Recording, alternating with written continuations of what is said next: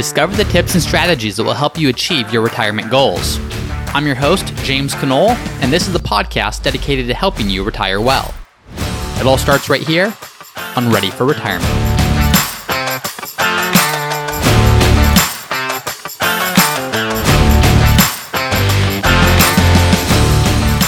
Hi, everyone, and welcome back to another episode of Ready for Retirement. I'm your host, James Conole. And if you've been listening to the show for a while, you probably noticed I don't often have guests on the podcast. This is episode number 113, and until now, I have had one single guest on the podcast, and the other 112 episodes were just me. And it's not for lack of options, but I really want to make sure that I don't have anyone on the show unless I believe they have something extremely valuable or profound to share. And today, I believe we have just that. Today, we have someone who I believe has great wisdom to share about how to become a better investor. So, my guest for today is Chad Hufford. Chad's a friend of mine who's a financial planner and owner of Veritas Wealth Management in Anchorage, Alaska, where he and his firm serve over a thousand families as they pursue their financial independence goals. Chad, welcome to the show. Thank you very much for having me, James. Excited to have you. And I think that today, this will be both a timely and a timeless episode for a lot of investors. And, and, just for context, as of this recording, the Nasdaq so far this year in 2022 is down over 26%. The S&P 500 is down over 16%. The Russell 2000 is down over 21%. In, in other words, the markets are down quite a bit. And Chad, as you and I were talking about what would be a really valuable message for the most people, we just thought that a conversation about how to become a better investor would be most appropriate. So, would love to hear from you. Just why is that? Why is it the th- theme of how to become a better investor as opposed to maybe finding the best investments?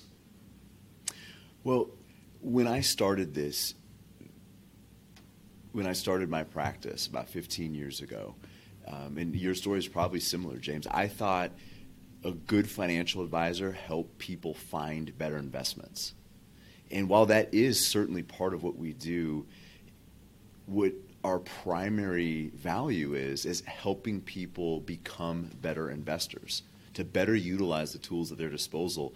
And what i've learned over the past decade and a half those are two completely different things. And we see a huge performance gap not between funds or your funds and some arbitrary index but performance of investor returns and investment returns people don't fully utilize the investments that they have at their disposal. So we, we can't just keep providing people with new, better tools, whatever a perfect investment looks like, because there really isn't a perfect investment. I think what, what creates success in the long run is persistence and perseverance, not perfection.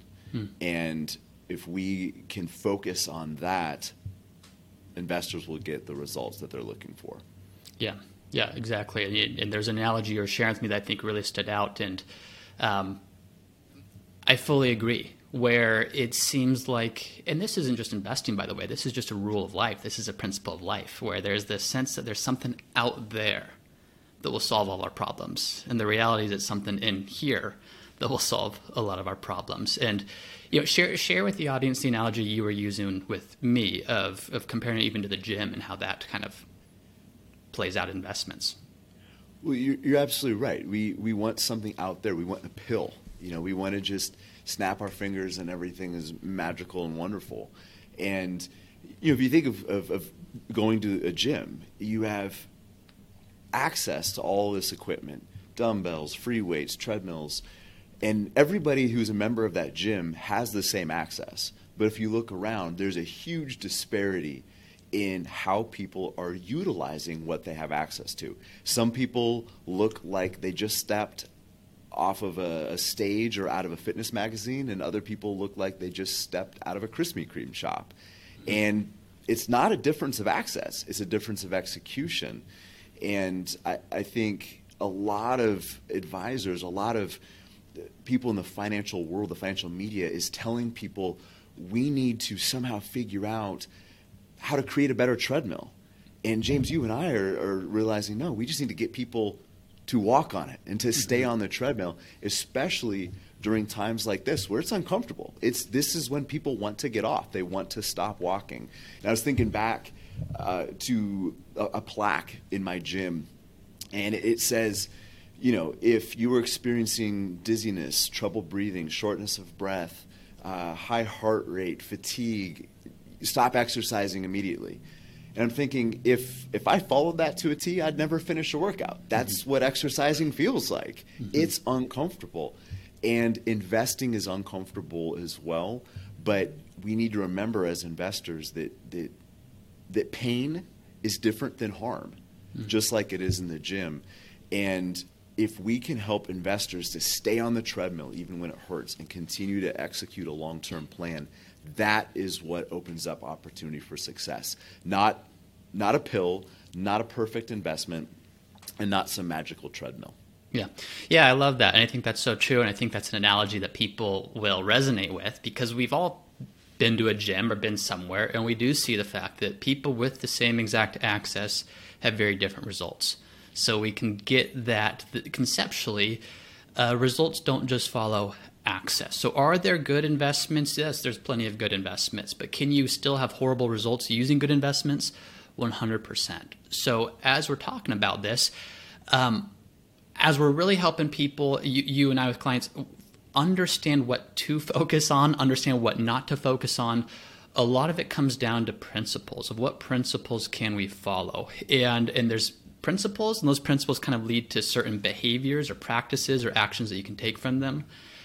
As an investor and as someone who advises others uh, as to how to best invest, before just getting into you buy this stock or this investment or this fund, I think there's this sense of how do we coach upon what are the principles that we use and what are the principles that we believe that lead to some of those uh, specific actions to take.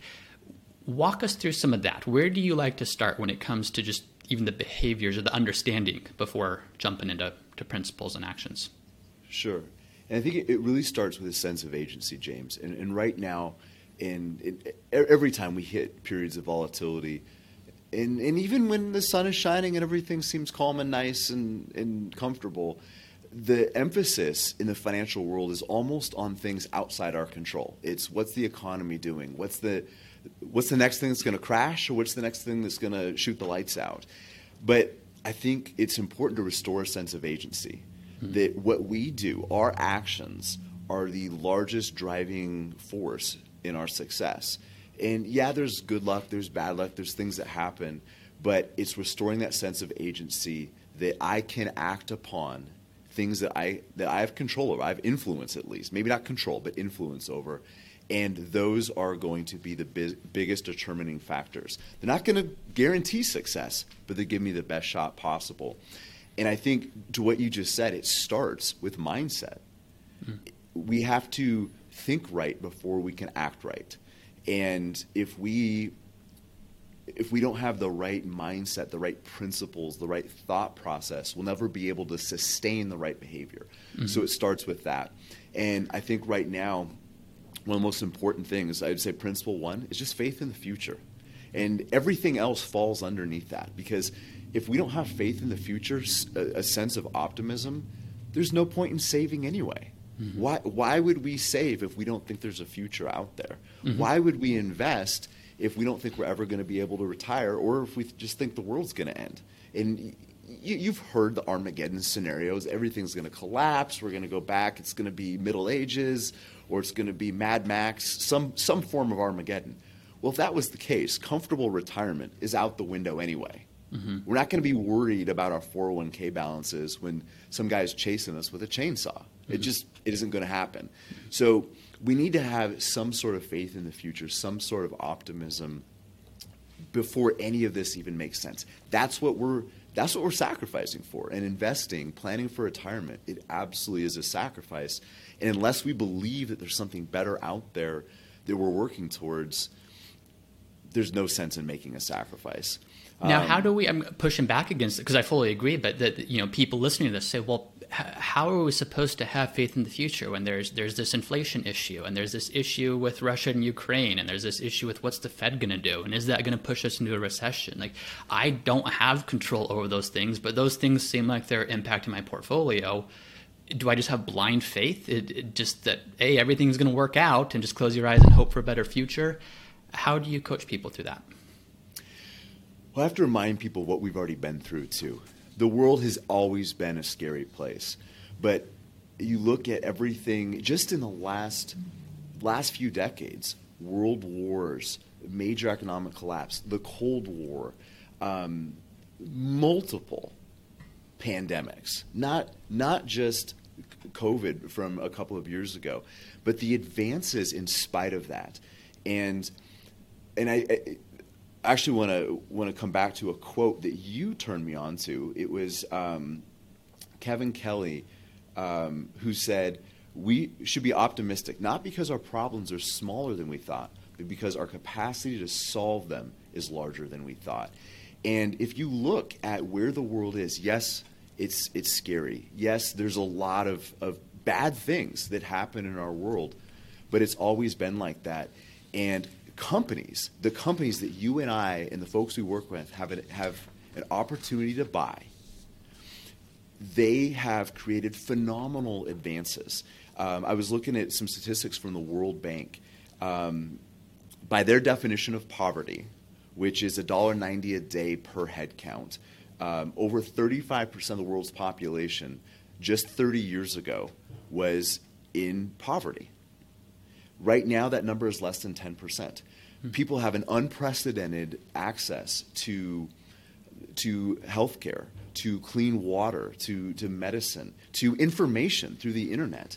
Um, things that we would not even believe were possible 30 years ago. My, my iPhone, which my kids give me a hard time about because it's an iPhone 7 and it's, it's old and it's not cool anymore. It's outdated, I get it, but there's more computing power in my iPhone than was available to the entire NASA mission trying to bring people back on the, from Apollo 13. So, yeah. like when I think of all those things, I guess the analogy I would give to switch analogies, is, switch metaphors, James, is it's kind of like a Mission Impossible movie. The, the villains change each episode or each movie. The villains are different.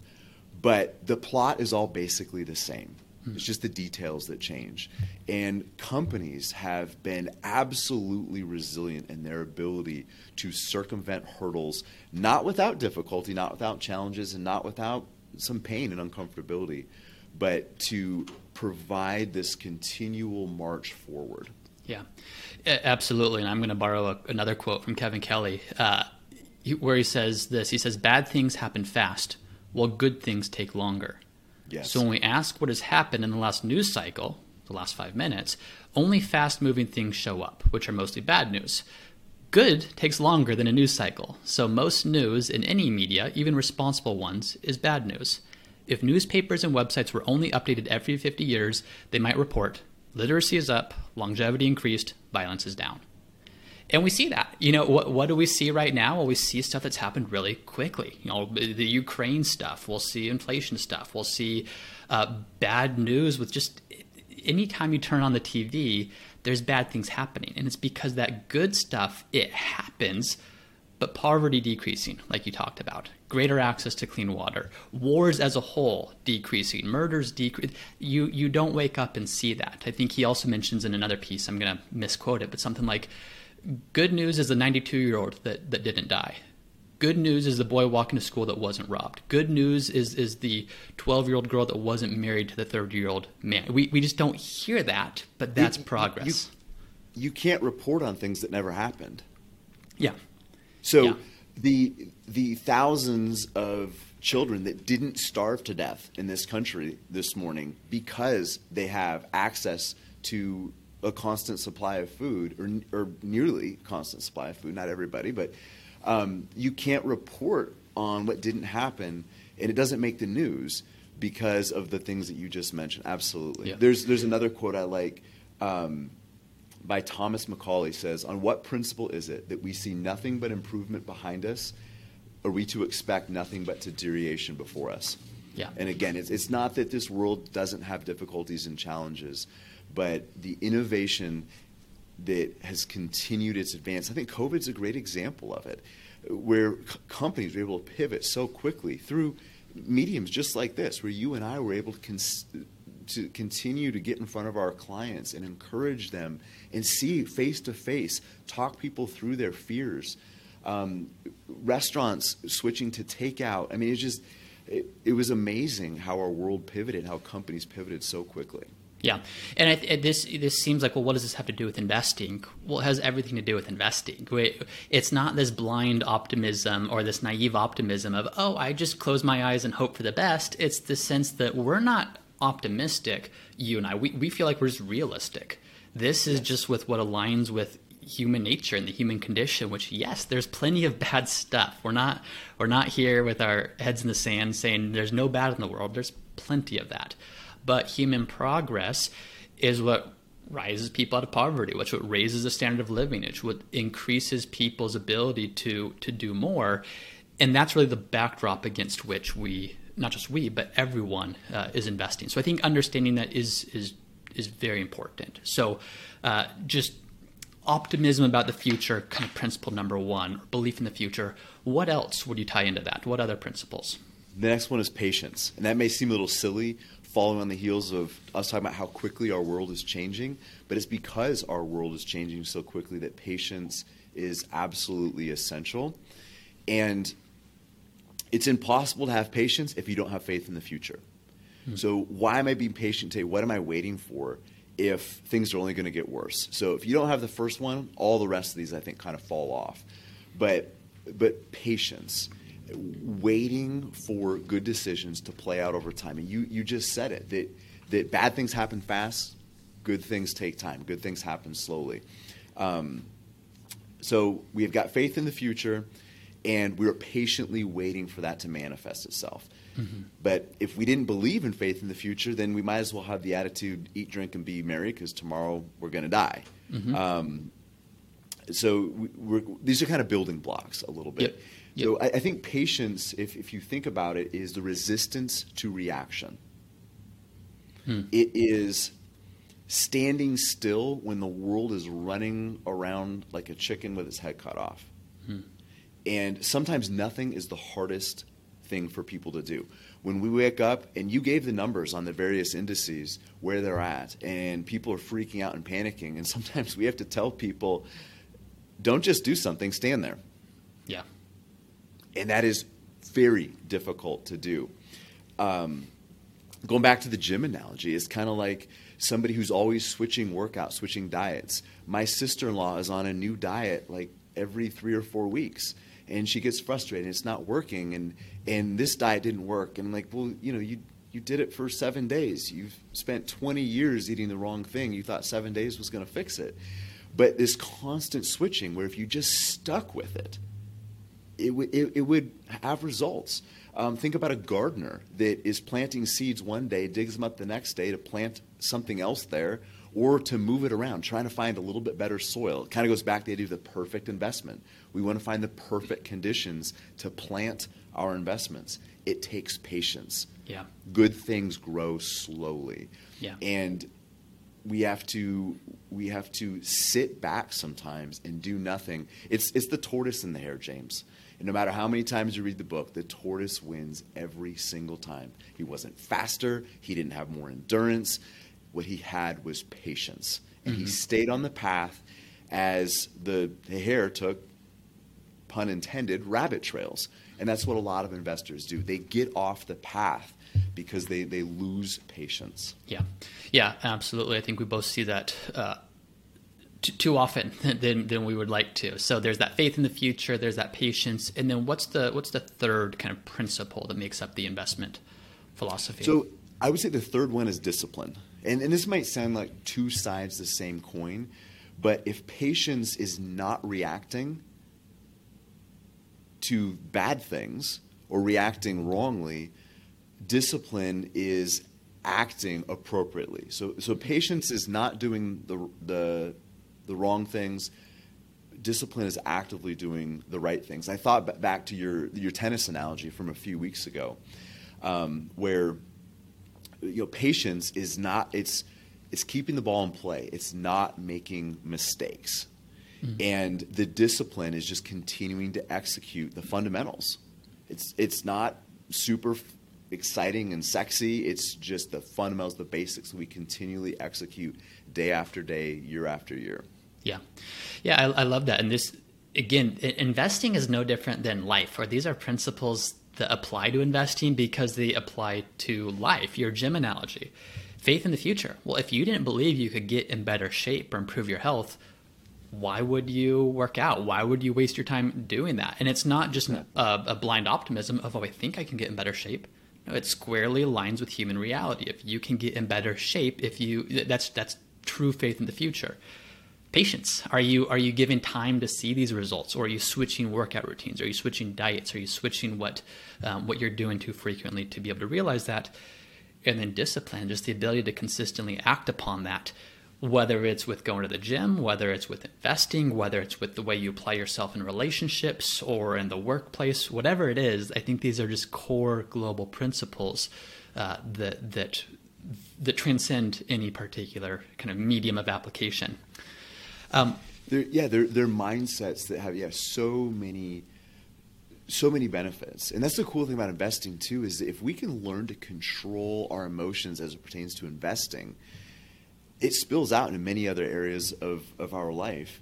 And but but to what you just said, um, and I, I, love the idea of that that gym analogy, be, because it is it is difficult, it is painful in the moment. Um, but we have to believe that there's a payoff because just like the gym, I'm gonna go work out here in a couple hours and it's a leg day and I'm nervous about it. It's gonna hurt. And when I wake up tomorrow morning, I'm not gonna necessarily feel better. I might be sore. The payoff is not immediate, but I have to continue to, to consistently execute with that that long term faith in the future. And uh, I, I want to bring up a quote. It's by, by Jim Rohn. He says, we must all suffer from one of two pains there's the pain of discipline or the pain of regret. The difference is discipline weighs ounces while regret weighs tons. Mm-hmm. And I think for you and I, James, we're in the business not of maximizing returns, but minimizing regret. And part of that means we need to walk through the pain of discipline with people. It yeah. is uncomfortable. Yeah. It, it hurts. Sometimes. It hurts. right I, now, Ooh, sorry. No, no, no. continue that thought. I was just say, just like the gym, where you know we're we're going in there, we're trying to feel better, and we actually feel worse right away. It's the people that that maybe rolled over their old 401k in a, into a beautifully, beautifully diversified equity portfolio, and they're down 15%. It feels like the wrong thing, and that's like waking up the next morning after a leg day, and your legs feel worse than when you started. Yeah. But there's a payoff at the end. Yeah, exactly. I, I, love the quote by Jim Rohn that you mentioned. Another one I love is discipline is choosing between what you want now and what you want most. Yes. What do we want now? Well, we want to avoid pain. We want to eliminate uncertainty. We don't want to have to worry. We, we want to stop. Well, what do you want most? You want financial independence. You want the freedom to choose. You want financial security for you and your family. And, and you can have one or the other, but you can't have both.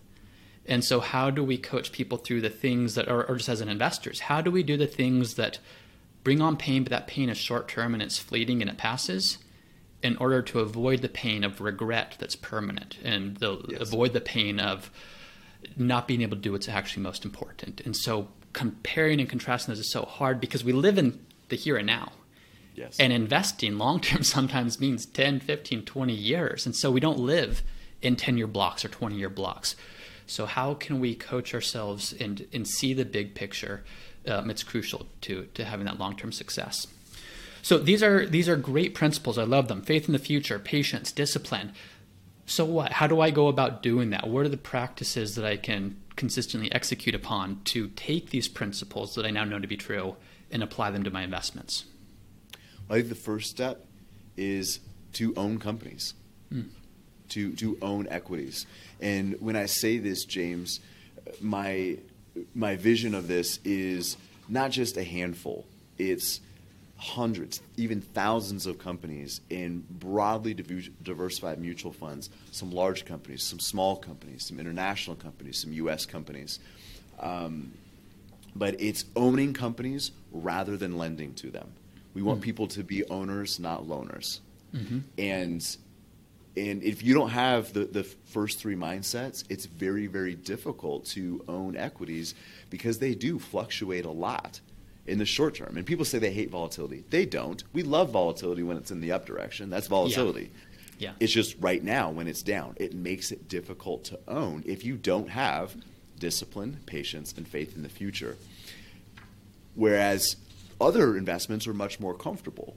And things like bonds and fixed income, they don't fluctuate as, as quickly. So we call them safe.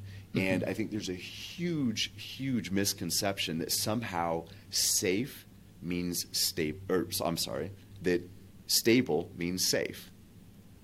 And we can turn this argument on its head really quickly.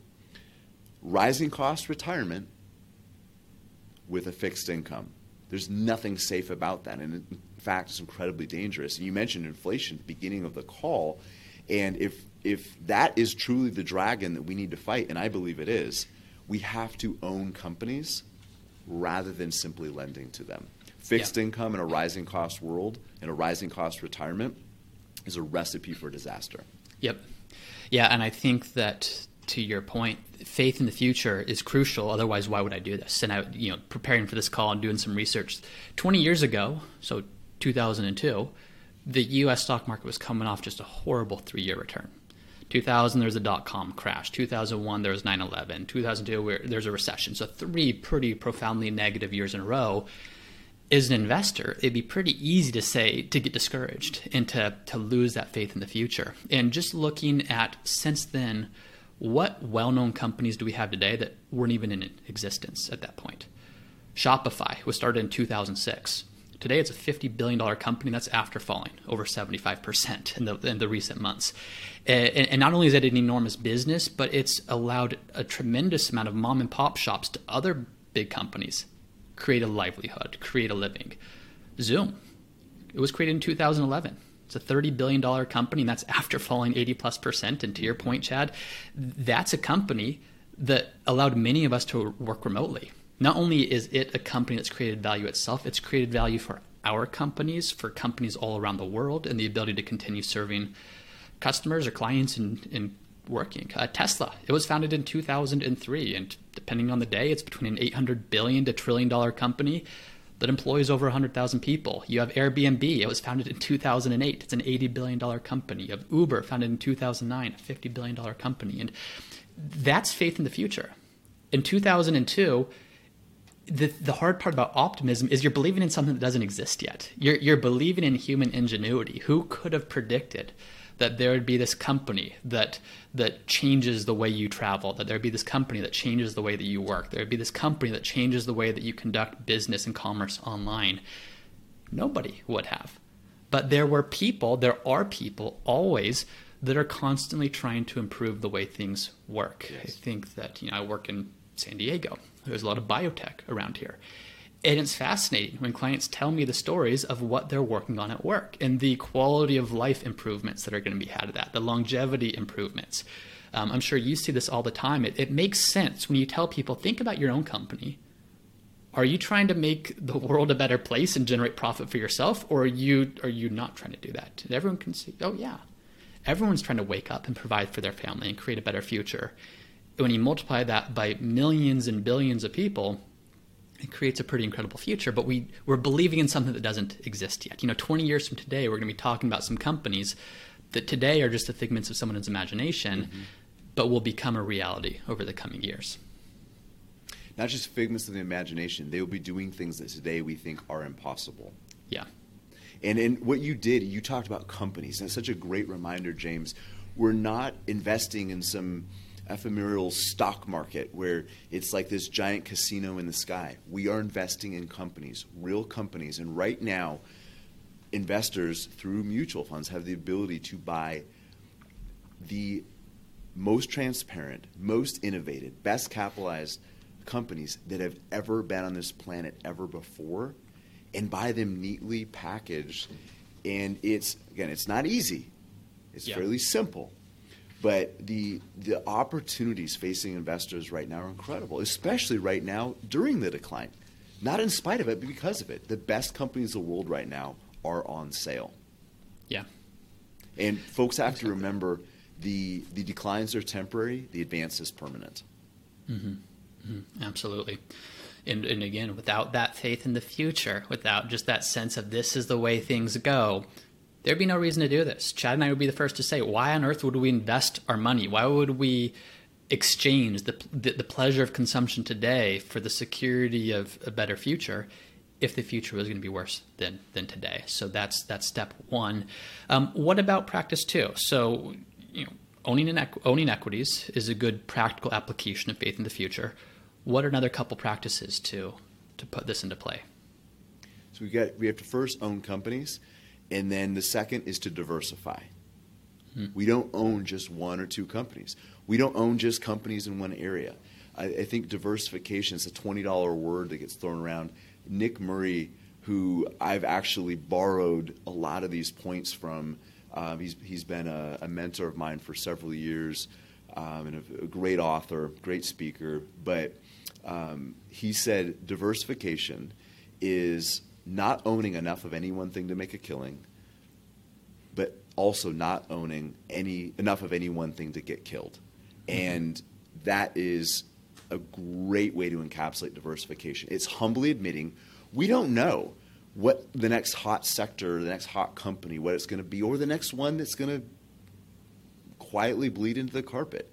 We don't have to know. We're not worried about what is going to work next. We're going to worry about what's always worked and strategically diversify into those different types of companies that complement one another. We're not pitting them against each other, large companies versus small, US versus international. We're just looking at history and seeing the long term returns have been phenomenal in all these different areas. So I want to own all of them all the time rather than guessing what might be happening next. And it's it's looking at this I'll use the analogy of an orchard we don't want just one giant tree in our orchard. You know, that would be like having everything in one stock. And I'm not picking on any one company, but it's when's the last time you saw a Kodak commercial or mm-hmm. went to a blockbuster? Like there's big companies that disappear mm-hmm. or that that shrivel up. Maybe they don't die, but they kind of just shrivel. They don't really produce much fruit anymore.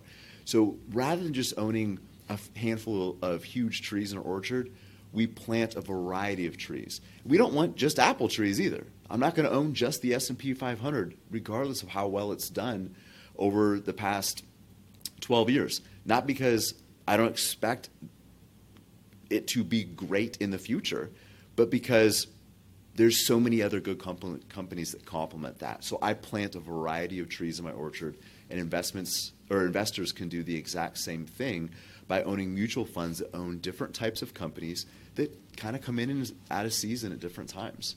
Yep. Yeah, and patience is crucial to that because you are always going to be watching some hot stock that is yes. outperforming your portfolio. There will, by definition, always be not just one stock, but several stocks that are outperforming a more diversified portfolio.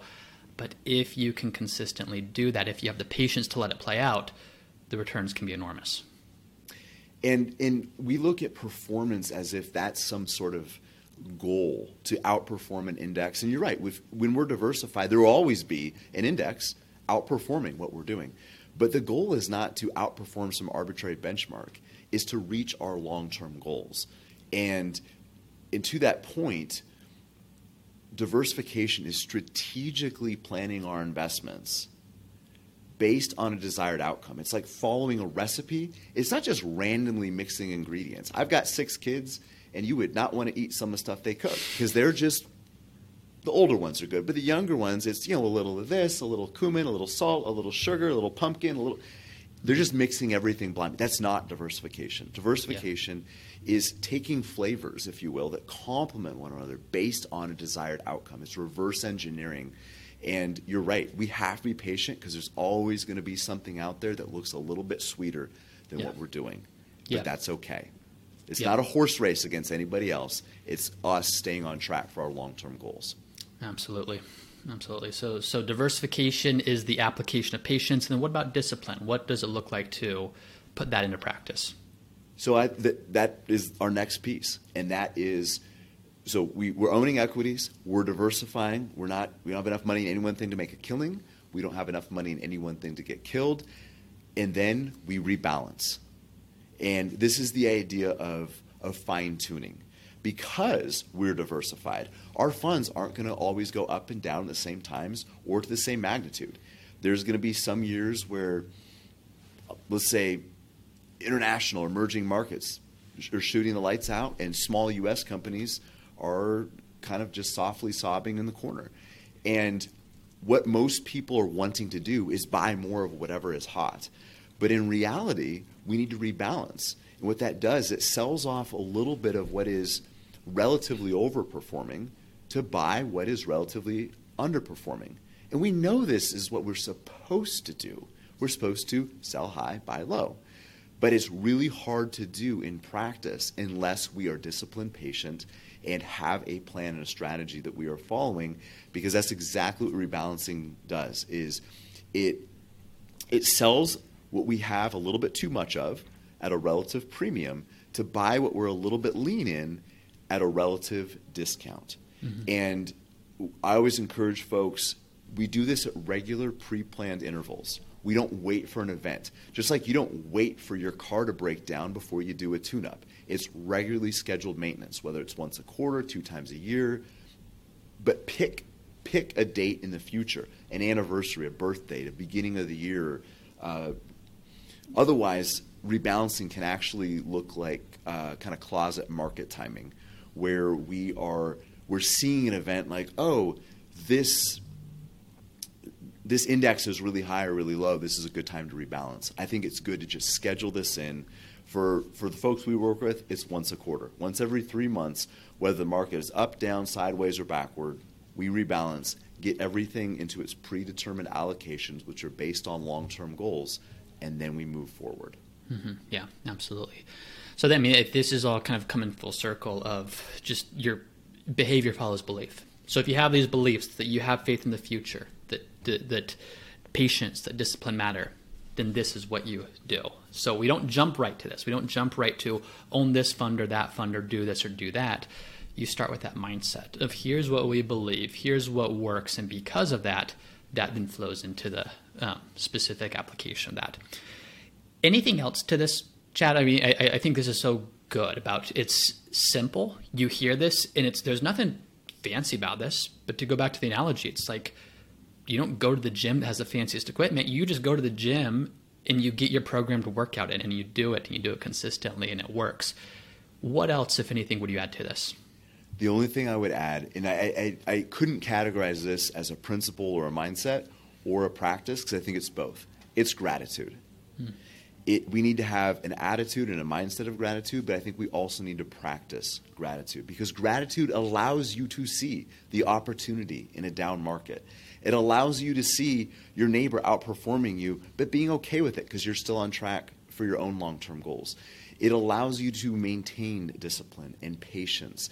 It allows you to stay on the treadmill, mm. even when it hurts. And what what I would encourage folks to try is a little bit of a gratitude exercise in the morning and in in evening. Um, and I'll just explain real quick, quickly what I do. Every morning, I write down three things I'm grateful for. And I put it on a post it note, and I stick it on the dining room table so my kids can see it because they're oftentimes asleep when I when I leave for the morning and allows them to dwell on the things that I'm thankful for. So I've already started my day with that. And then what we end our day with, we get the family together and I ask my kids, what was your favorite thing about today or what was the best thing that happened today and what are you most looking forward to doing? You're not going to get any great results with this right away, but it does, it trains our body, trains our minds rather, to look for and notice the good that is happening and to remember it. Because our kids, every night, they have to remember the best thing. Throughout the day, we are all looking for, oh, this was a really cool thing. I should remember that. Oh, you know what? This other thing happened. It trumped it. It puts us in a frame of mind that feeds every single one of these practices and the philosophies, the mindsets behind them. And I just know from working with, you already mentioned it, over a thousand families as, as, um, as a financial practice, our advisors, the folks that t- typically are the easiest to coach and the ones that have not just the most success, but the ones that enjoy it the most, are the ones that have an attitude and a practice of gratitude. Yeah. So that's kind of the, the one last thing that I was going to mention as far as the mindset practices. And the other thing I was going to say, going back to the gym metaphor, is uh, this interview with Muhammad Ali, and this was uh, back in the in the 70s, and they were asking about his workouts, all these push-ups, sit-ups, and squats, all these things that he was doing, and they asked him, "So, I mean, how many push-ups and sit-ups do you do in a workout?" He said, "I have no idea." So, well, you don't count them? He goes, "I do, but not until the pain starts. The reps don't count until it starts to hurt," is what he said. And I think right now, as investors, this is when it counts when it hurts, when it's uncomfortable, when your 401k is looking a little leaner than it did a few months ago. This is when our opportunity really shines as investors. So, my encouragement to folks listening: stay on the treadmill, S- stay stay disciplined, even though it hurts. Yeah, I love that. I'm going to add on one thing because I, I love this point you brought up. This you and I both read the book by Morgan Housel, The Psychology of Wealth or Psychology of Money, and there's a story he tells where he says you know, who do you think is the most successful investor of all time? And the first thing that comes to mind for everyone is, well, it's got to be Warren Buffett, right? Mm-hmm. He's he's the most well known, the most money. And he says, no, and I'm going to get the details wrong, so forgive me, but it, if it's measured by annualized returns, it's Jim Simons of the Renaissance Fund, which has compounded something like 60% annualized returns for some crazy amount of time. Just unbelievable returns. Whereas Warren Buffett, his returns, I forget exactly what they are, but since he started his fund, it's something like 18 to 20 percent. You know, maybe getting the numbers wrong, but it's it's something like that. And he says the reason that Warren Buffett is so much more well known, at least to the general public, is because he's been in the game longer.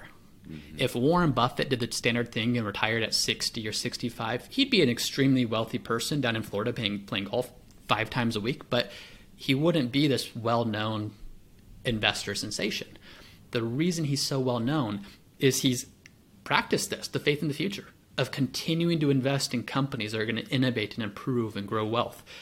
Patience. He's not one to sell when things are going crazy. He's not one to lose sight of what he's he's doing as an investor and then the discipline to continue to buy things even when the rest of the world is panicked or scared or not willing to do anything. So in terms of returns, an annualized return, he's not near the most successful investor, but he's absolutely most well known because he's been able to consistently do this for the longer period, longest period of time. So I think as investors, it's how do we do that? Are you going to emulate his actual investment success? Probably not. But if you can mimic those actions that mimic the principles that you're talking about here, Chad, there's no reason people shouldn't be able to be on track for their own unique, uh, specific goals that they have like you just alluded to, I'm going to take it back to the, the, metaphor one more time. It's a marathon, it's not a sprint. There's people yeah. out there that are faster, that are stronger, that look prettier. But if we can just keep putting one foot in front of the other and execute the small things, the small details, that's where that's where success begins. Yeah, yeah. Absolutely. Well, Chad, thanks so much for being on. I think this is really, really beneficial. And again, it's a timeless conversation, but it's it's also timely, just given what we're going through, at least as of this recording. Um, by the time people listen, of course, who knows what the markets are doing, but uh, good principles to follow regardless. Well, thank you so much for having me on. And James, I just I believe so much in what you're doing because your podcast is making investors better. It's giving them the tools they need to better execute the path ahead. And it's just it's a pleasure and an honor to be a part of it. Awesome. Well, thanks so much, Chad. Good to see you, and thank you for everyone listening. We uh, we will see you next time.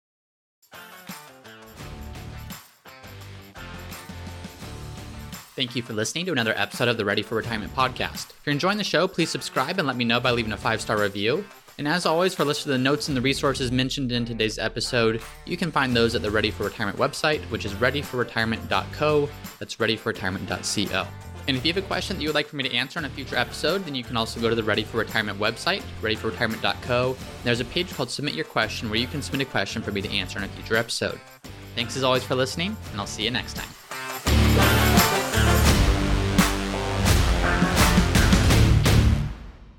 Hey everyone, it's me again for the disclaimer.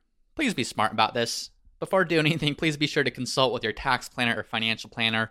Nothing in this podcast should be construed as investment, tax, legal, or other financial advice. It is for informational purposes only.